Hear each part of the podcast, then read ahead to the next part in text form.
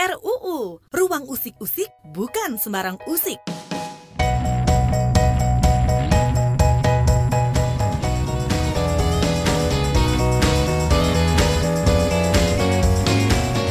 Halo, kamu mendengarkan podcast Ruang Usik Usik dan ini adalah kerjasama Koalisi Seni dengan KBR.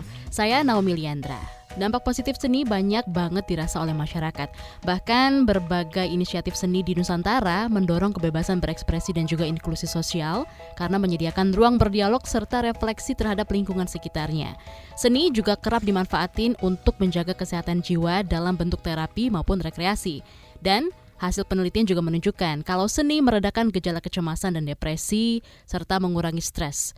Seni ini juga bisa membantu loh untuk mengatur sistem saraf lewat keterlibatan terpadu antara pikiran dan juga tubuh. Pakar art therapy menyebutkan, gerakan dalam kegiatan seni yang terfokus, misalnya saat melukis dan memainkan gitar, membantu mengaktifkan sayap parasimpatis sistem saraf. Sistem ini lantas mengirimkan sinyal yang menenangkan ke seluruh otak dan juga tubuh. Nah, di episode kali ini, Seni untuk Kesehatan Jiwa, kita bakal bahas tuntas pentingnya seni dalam kesehatan mental kita. Dan kali ini kita bareng dengan Hana Alfikih, seniman yang akrab dengan nama Hana Madness. Halo Mbak Hana. Halo. Dan juga ada Mas Aji Santoso Putro, praktisi mindfulness. Halo Mas Aji, apa kabar? Halo, baik. Kok aku nggak ditanyain kabar sih? Sama. Mbak Hana, Mas Aji, mudah-mudahan kita dalam keadaan yang sehat semuanya ya. Amin. Ya. Oke. Nih aku mau tanya sama Mbak Hana dulu nih. Mbak Hana, ternyata kalau aku lihat itu dari beberapa artikel yang ada dari SMP sudah doodling ya, Mbak? Doodling art. Betul. Wow, boleh dong ceritain gimana ceritanya? Prosesnya ya. Yes. Sebenarnya itu adalah responku terhadap tekanan internal yang aku rasakan sejak kecil sih.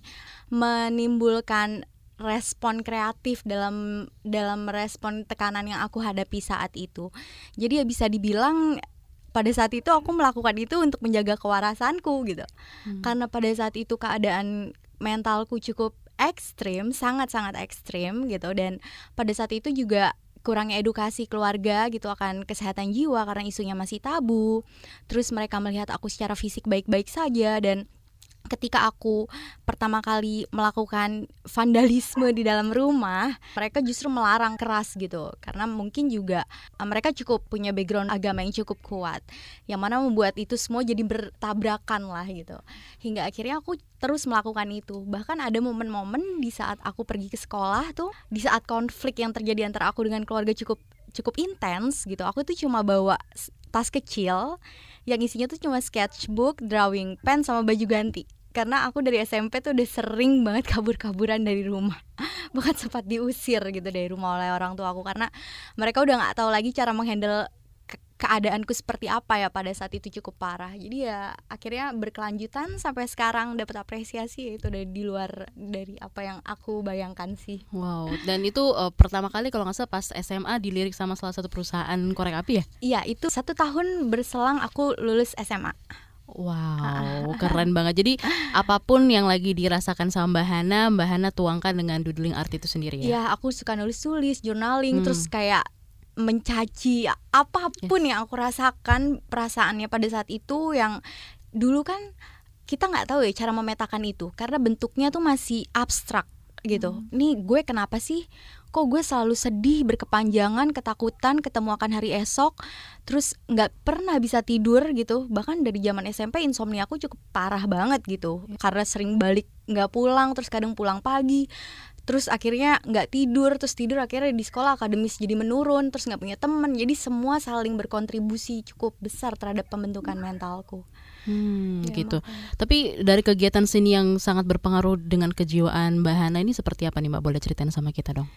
Dari awalnya sih aku nggak mengharapkan apresiasi ya, karena aku melakukan itu untuk diriku sendiri.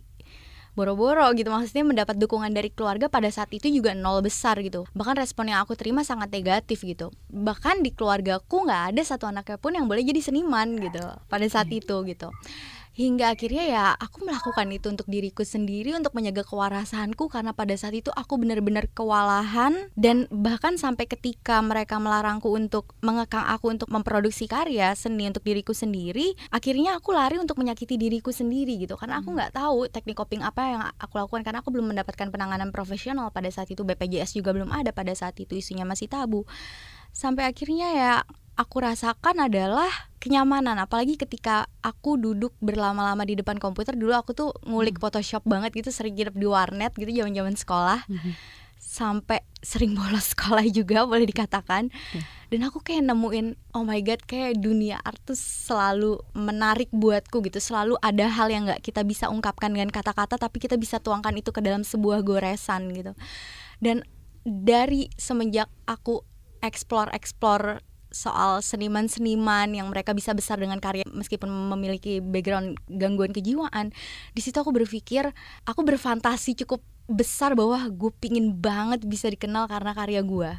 Itu memicuku gitu pada awalnya, yang menjadi cambukku untuk ya udah deh, sekarang mau nggak mau gue melakukan ini untuk diri gue sendiri. Terus pada saat itu ada platform namanya DeviantArt, terus ada MySpace, ada Friendster juga. Aku coba upload semua karya-karya aku, sampai akhirnya juga ketika teman-teman di sekolah banyak kok yang jadi saksi, di mana aku tuh dulu emang sering banget doodling di sketchbookku. Dan akhirnya kayak aku dapat commission dari teman-teman sekolah, Han bikinin gua kaos dong, desain ini. Terus dulu sempat ada usaha sablon kecil-kecilan. Dari situ perlahan mulai terbuka, mulai terlibat di pameran kolektif. Jadi ya gitulah. Tapi kalau menurut Mbak Hana, udah banyak belum sih masyarakat yang menggunakan seni ini untuk terapi kejiwaan mereka? Kalau berbicara kayak setahun dua tahun belakangan ini, isunya kan semakin terbuka, media mengangkat seniman-seniman dengan disabilitas, isu disabilitas juga semakin banyak dibicarakan oleh publik. Aku rasa orang semakin aware, tapi untuk yang menerapkan itu atau tidak, aku rasa belum banyak. Karena setauku tenaga art terapis sendiri di Indonesia kan masih sedikit ya. Bahkan memiliki sertifikat sebagai seorang art terapis itu kan juga dibutuhkan sekolah, dan aku rasa jurusannya kayaknya belum ada deh di Indonesia. Itu penting tuh ya. Karena saat ini dibutuhkan banget kan gitu.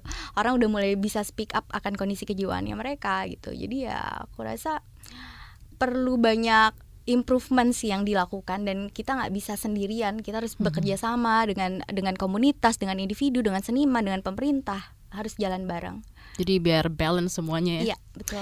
Nah, kalau kita ke Mas Aji nih, Mas Aji. Iya. Boleh tahu dong pengalaman pribadi Mas Aji sendiri ini, kalau dulu ya, kalau boleh di-share sedikit, pernah ngelewatin bahasanya tuh masa kelamnya zaman pada saat Mas Aji masih kecil. Gimana tuh Mas sampai akhirnya Mas Aji bisa seperti sekarang? Boleh share sama kita kah? Ya boleh. Saya itu juga ini loh follow Hana Madness ya, penggemar Hana Madness ya. Oh ya, aku penggemarmu sekali loh. Aku ini deg-degannya luar biasa dari semalam, karena aku gak nyangka akan dihadapkan dengan dirimu. Oh gitu, terima kasih. Soalnya saya ini orang yang gak bisa gambar ya. Mentok itu kalau saya disuruh gambar, mentok itu gambarnya ya gunung dua, ada sawahnya, ada jalan gitu. Jadi kalau ngelihat gambar-gambarnya Hana itu geleng-geleng kepala saya, keren. Aduh, keren. Terima kasih loh Mas. Nah, berawal dari masa kecil saya yang suka gambarnya itu sebatas itu tadi ya, gambar dua gunung pemandangan, terus ada mataharinya gitu. Waktu kecil itu saya lahir di keluarga yang tidak seperti pada umumnya ya. Saya lahir di keluarga yang broken home, istilahnya begitu. Saya lahir, tumbuh, besar bersama ibu saya. Sejak kecil bapak saya sudah tidak serumah dengan saya. Lalu jarak usia saya dengan kakak saya itu cukup jauh, 6 tahun. Kenapa? Karena sebenarnya saya ada kakak kandung yang meninggal gitu, meninggal dalam kandungan. Akibatnya saya berjarak usia dengan kakak saya yang masih hidup itu cukup jauh. Masa kecil saya itu akrab dengan kesepian. Saya menikmati masa kecil saya itu dengan sendirian gitu. Lingkungan rumah saya juga tidak ada anak kecilnya gitu. Jadi long story short, saya memang masa kecil itu penuh dengan rasa kesepian. Masa remaja saya berusaha untuk mengatasi rasa marah saya itu dengan ngeband. Jadi itu salah satu seni yang saya pelajari, yaitu seni musik ngeband. Lalu saya kuliah di psikologi UGM, saya merantau dari Solo ke Jogja, itu pun juga dalam rangka memulihkan batin saya, memulihkan kemarahan saya terhadap keluarga saya mengambil jurusan psikologi. Waktu saya kuliah, saya juga salah satunya yang saya gunakan untuk memulihkan batin saya adalah teater. Saya sempat belajar teater. Bahkan saya itu pernah menekuni sulap, seni sulap. Jadi random sekali hidup saya. Dan saya juga nggak ngira saya sekarang ini, ya kegiatan saya seperti ini gitu. Karena saya melihat masa lalu saya itu begitu acak, begitu random, tidak ada polanya. Saya dulu tidak punya cita-cita, tidak punya passion untuk menekuni apa yang saya pelajari sekarang gitu. Satu pelajaran penting terkait dengan pengalaman masa lalu saya, kebahagiaan kita, rasa menderita kita, baik yang sampai mentok saya muncul keinginan bunuh diri, itu akibat dari pikiran saya yang nggak kreatif gitu, pikiran saya yang kaku, lagi-lagi pikiran saya yang hanya mau senengnya tapi nggak mau sebelnya gitu. Dan persoalan seni, saya melihat seni itu bukan hanya sebatas skill ya, bukan hanya sebatas misal saya dulu, let's say saya belajar ngeband itu, seni musik atau seni teater, atau Hana seni gambar, atau seni doodling, atau seni menulis ya. Sekarang ini yang cukup sering saya tekuni adalah menulis. Tapi saya melihat seni ini sendiri tidak sesempit itu gitu. Saya malah melihat bahwa di hidup ini yang nggak seni itu apa sih gitu. Kelihatannya semuanya seni sih sebenarnya. Bahkan ketika pagi hari kita dengar burung berkicau, itu adalah sebuah seni. Bahkan sesimpel ketika kita melihat daun gugur gitu, atau nggak usah gugur lah, itu kan terlalu dramatis gitu ya. Daun yang sudah gugur gitu di halaman gitu, kita lihat gitu, it's an art gitu. Kenapa itu seni? Karena tidak ada polanya gitu. Hidup ini nggak ada polanya dan kita menjadi menderita karena kita berusaha mempolakan hidup ini. Makanya ada sebuah ungkapan kan, kalau hidup ini ya, dunia ini, bumi ini tanpa art gitu. Art without art becomes earth. Ya, jadi segala sesuatunya perlu seni untuk melenturkan pikiran kita. Nah, kalau dari pengalaman Mas Aji sendiri gitu, menggunakan seni untuk memulihkan diri yang seperti apa aja? Saat ini bisa dikata menulis ya.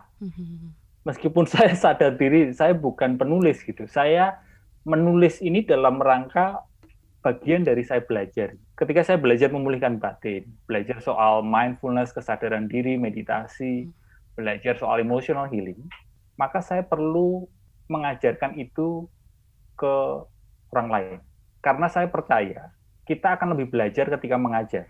Karena dengan mengajar, kita akan belajar lebih dalam. Nah, cara saya mengajar, yaitu dengan menulis, salah satunya. Karena dengan menulis, ternyata saya menemukan pola bagaimana saya mengatur pikiran saya gitu. Nah, contoh simpelnya ya, mungkin terlalu abstrak kalau pembahasan saya. Contohnya misalnya saya baca buku gitu.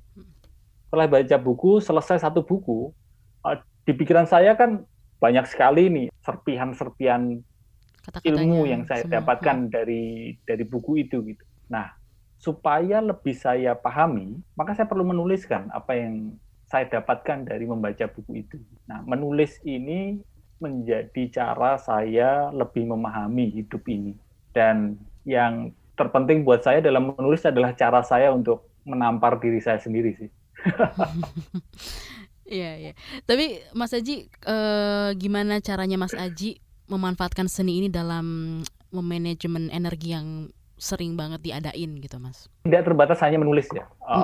Lalu saya belajar bahwa seni itu tidak sesempit sebuah kemampuan seperti yang saya sampaikan tadi gitu. Ada dua poin yang saya pelajari dari seni, yaitu adalah kreatif dan mengalir, fluid gitu.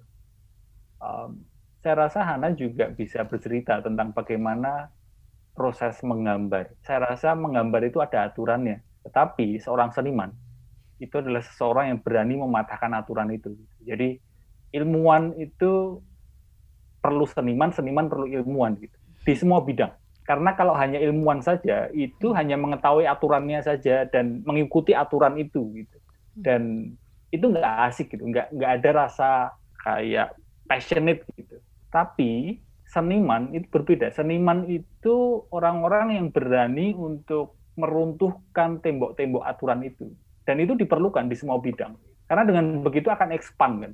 Nah, balik dengan pertanyaan tadi, ya seni itu saya gunakan untuk melatih diri saya untuk mengalir dan kreatif. Contoh, misal dulu saya patah hati, lalu saya menganggap kalau patah hati ya harus mabuk gitu. Misal zaman dulu ya, waktu dulu lah ya, masa muda. Sekarang kan udah nggak muda lagi. Dan ini ada sebuah pattern yang fix gitu, bahwa kalau patah hati harus mabuk. Ketika saya belajar seni, apapun itu seninya, itu saya melatih diri saya untuk keluar dari pola fix itu, bahwa ketika patah hati pilihannya nggak harus mabuk. Patah hati bisa saja jogging, gitu. Patah hati bisa saja menulis, gitu. Patah hati bisa saja nyanyi, gitu. Patah hati bisa saja gambar gitu. Nah, betapa sering kita ini terjebak dalam pola-pola kaku begini. Kalau A, pasti B. Kalau saya mengalami ini, harus begini. Di seni, kita meruntuhkan pola itu. Dan itulah yang memulihkan batin kita. Wow, keren banget nih Mas Aji dan Mbak Hana. Kita tahan dulu ya, sabar. Kita bakal balik lagi setelah yang satu ini. RUU, Ruang Usik-Usik, bukan sembarang usik. Ingin tahu lebih banyak lagi soal apa yang bisa kamu lakukan untuk mendukung seni? Kamu senang dengerin podcast ini? Cari tahu lebih banyak podcast-podcast menarik lainnya di KBRPrime.id.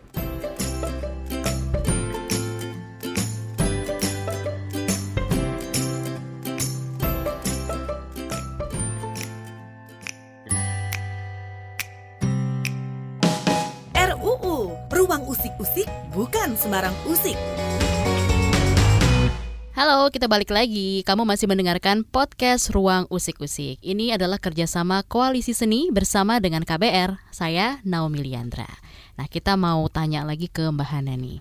Cara mendorong supaya lebih banyak lagi orang itu memanfaatkan seni untuk menjaga kesehatan mental tuh gimana menurut Mbak Hana? Kolaborasi itu penting dan aku mungkin akan berteriak ini dengan kencang. We need more funding dari the government. Karena pelajaran yang aku pelajari berkolaborasi dengan seniman-seniman di UK, terus aku bertemu dengan banyak aktivis disabilitas, baik mental maupun disabilitas secara general. Terus ketika aku menghadiri festival-festival yang mengangkat isu seni dan disabilitas pada umumnya, peran pemerintah, swasta, komunitas dalam memberikan ruang yang aman, yang nyaman, yang bersifat diverse, yang bersifat aksesibel untuk semuanya itu adalah yang kita butuhkan. Gak hanya disabilitas mental ya, tapi disabilitas, semua ragam disabilitas. Karena selama ini kan kita kesulitan, kita selalu terkubur, kita tidak terlihat gitu. Ketika kita, ketika gini, aku punya pelajaran yang aku anggap sangat berharga ketika aku kolaboratorku yang dari UK itu, dia adalah seorang seniman dan aktivis gitu.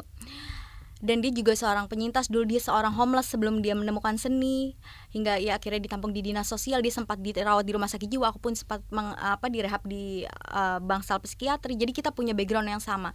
Dan ketika kita, sebelum kita melakukan proyek kolaborasi itu, dia menyodorkan aku disability awareness document yang menjelaskan bahwa dia adalah seorang seniman dengan disabilitas mental.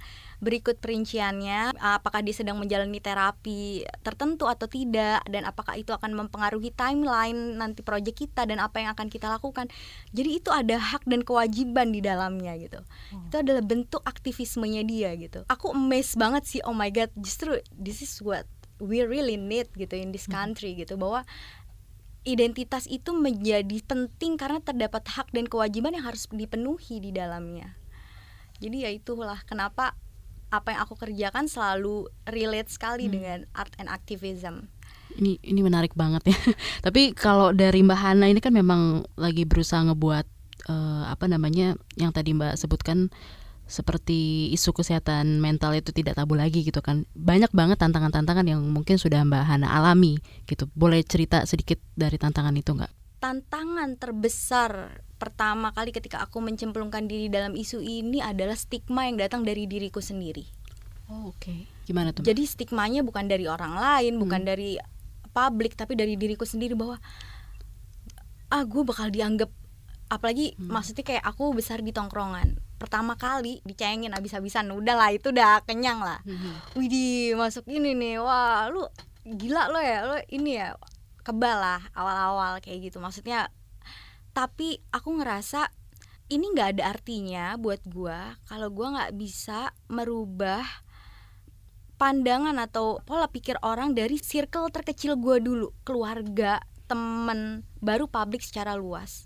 Dan alhamdulillah seiring berjalannya waktu, karena support yang aku dapat, terus mungkin juga apa namanya apresiasi yang datang, terus selalu keluarga melihat impactnya positif.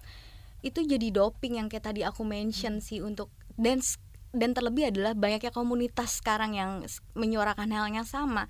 Itu jadi spirit buat tersendiri buatku bahwa dulu gue ngerasa sendirian, dulu gue menstigma diri gue takut, terus kayak pakde gue, bude gue tahu, tapi sekarang kita berjalan berbarengan dan gak ada yang salah dengan itu, hanya sudut pandang dan narasi yang selama ini media ciptakan aja yang harus diubah gitu.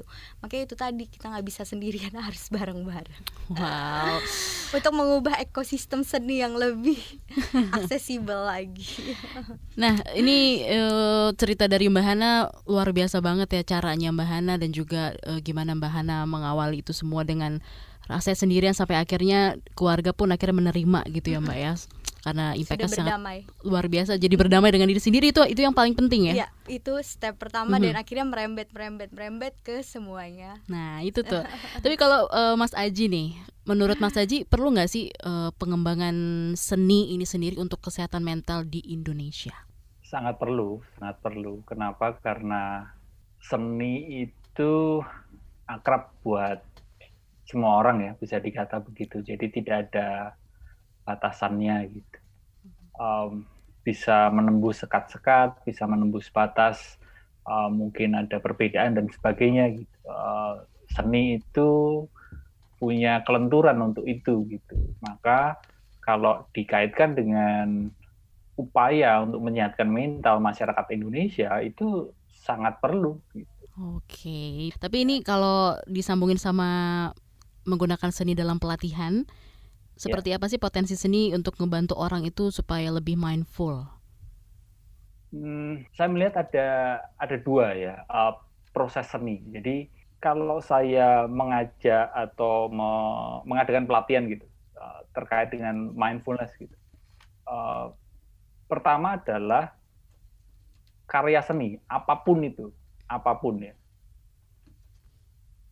itu biasanya akan keren gitu, akan jadi masterpiece kalau si senimannya itu menghasilkan karya dengan dia melebur di situ gitu. Kalau misal seorang seniman sudah memikirkan laku atau tidaknya sebuah karya, biasanya karyanya akan nggak bagus. Betul gitu ya Hana ya? Ya, udah nggak. Ya. Karena ya, dan nggak sih. karena seniman itu kalau sudah ada attachment terhadap apa yang dia tuju gitu, kadang malah karyanya itu tidak muncul gitu. Nah, kekuatan sebuah seni yang dihasilkan oleh seniman yang dia bahasa saya itu dia lenyap bersama karyanya gitu, dia egonya nggak ada di situ gitu, maka itu akan sampai ke hati yang mendengar atau hati yang melihat gitu. Apa yang dihasilkan dari hati akan sampai ke hati, itu benar sekali. Dan ketika saya mengadakan pelatihan misal dengan memperdengarkan musik ke peserta gitu, mereka akan lebih mudah untuk masuk ke kondisi meditatif, kondisi tenang. Dan bukan hanya sekali lagi bukan hanya seni secara sempit, karena ada kalanya saya mengajak peserta juga hanya duduk, diam, dan nggak ngapa-ngapain. Jadi the art of doing nothing. Berdiam diri itu adalah sebuah seni. Mendengarkan suara angin, mendengarkan suara pikirannya sendiri, mendengarkan nafas, itu pun adalah seni. Dan itu punya kekuatan yang luar biasa untuk memulihkan batin dan menyehatkan mental.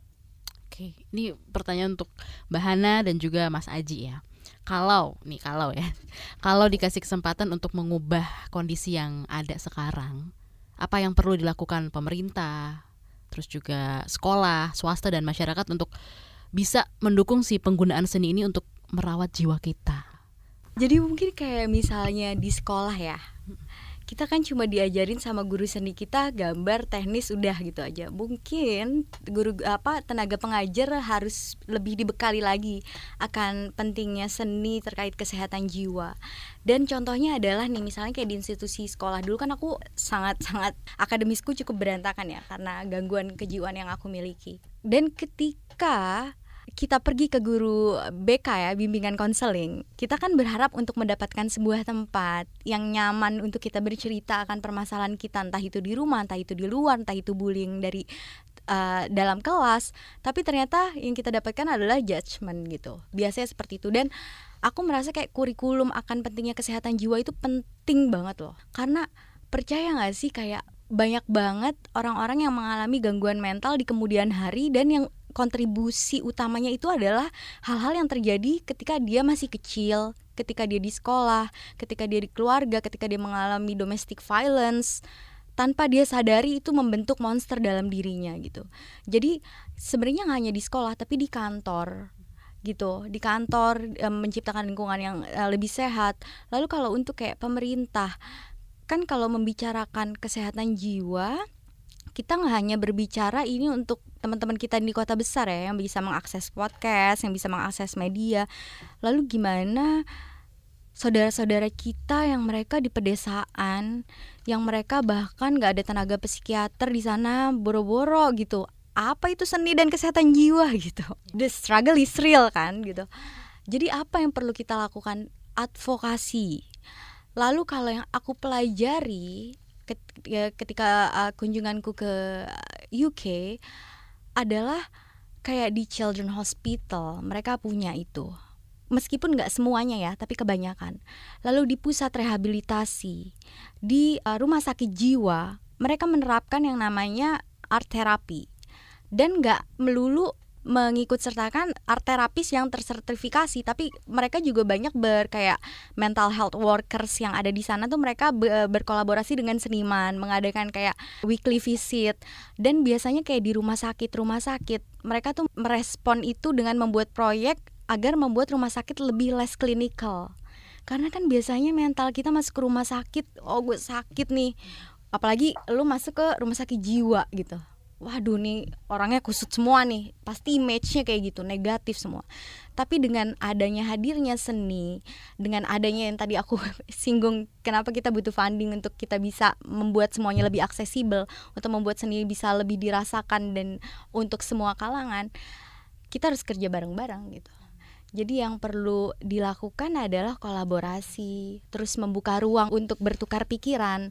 Karena nothing about us without us kan. Jadi ketika kita membicarakan kesehatan mental, kita harus ajak mereka apa yang sebenarnya mereka butuhkan untuk proses pemulihan mereka.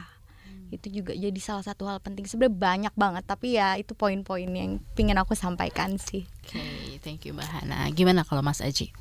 Kesehatan mental dan seni ya di Indonesia ini ya, PR kita masih jauh sih. Kenapa? Karena jangankan kesehatan mental dan seni, kesehatan mental saja atau kesadaran akan kesehatan jiwa itu masih kurang. Ya memang akhir-akhir ini seperti yang disampaikan Hana tadi, saya sepakat bahwa akhir-akhir ini sudah mulai muncul kesadaran di berbagai pihak. Dibandingkan dulu ya jauh gitu. Cuma kalau apakah sudah banyak? Ya belum gitu. Jadi sebelum kita berbicara tentang kesadaran jiwa terkait seni, fondasinya dulu yang perlu kita tingkatkan, yaitu kesadaran pentingnya kesehatan jiwa. di sekolah aja lah, di sekolah, di TK, SD, SMP, SMA aja itu mata pelajaran atau pendidikan soal kesehatan mental itu masih sangatlah kurang. Nggak usah rumit ngomongin kesehatan jiwa. Apakah kita semua waktu sekolah pernah diajarin gimana caranya mengelola emosi kita? Atau kita tarik lagi lebih simpel lagi di ranah keluarga, di rumah. Apakah orang tua kita atau orang tua ya semuanya lah ya, orang tua sudah mulai ngajarin anaknya nggak terkait misal, kalau nanti kamu sedih, kamu mesti begini loh ya. Kalau kamu nanti gembira, kamu mesti begini loh sebaiknya. Kita tidak punya fondasi ilmu, literasi ilmu kesehatan mental kita masih sangatlah kurang gitu, sehingga ya nggak heran kalau sekarang ini cukup banyak orang yang kebingungan mengelola emosi marah misal ya. Makanya jangan heran kalau di sosial media banyak yang ngegas, banyak yang nyinyir gitu. Betul. Karena kemampuan untuk itu tidak kita punyai gitu. Maka ya mulai bareng-bareng menyadari betapa pentingnya kesehatan jiwa.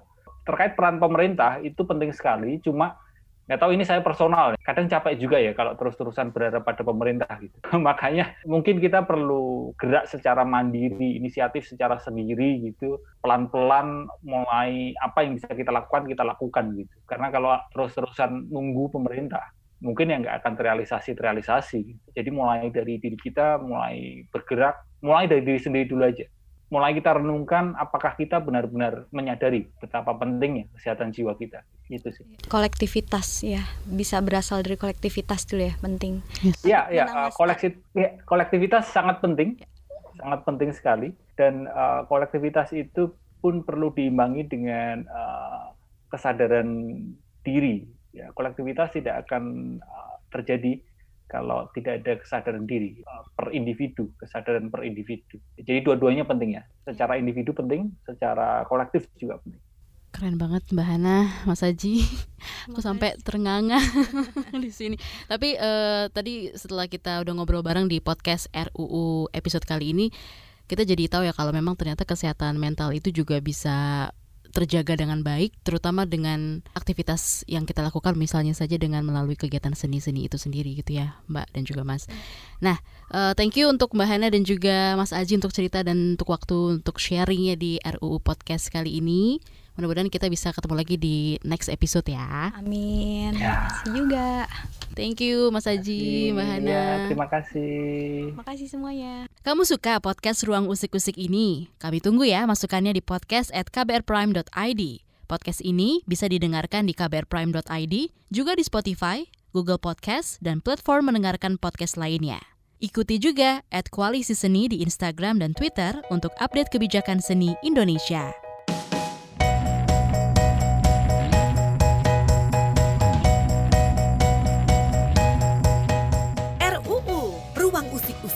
Bukan sembarang usik.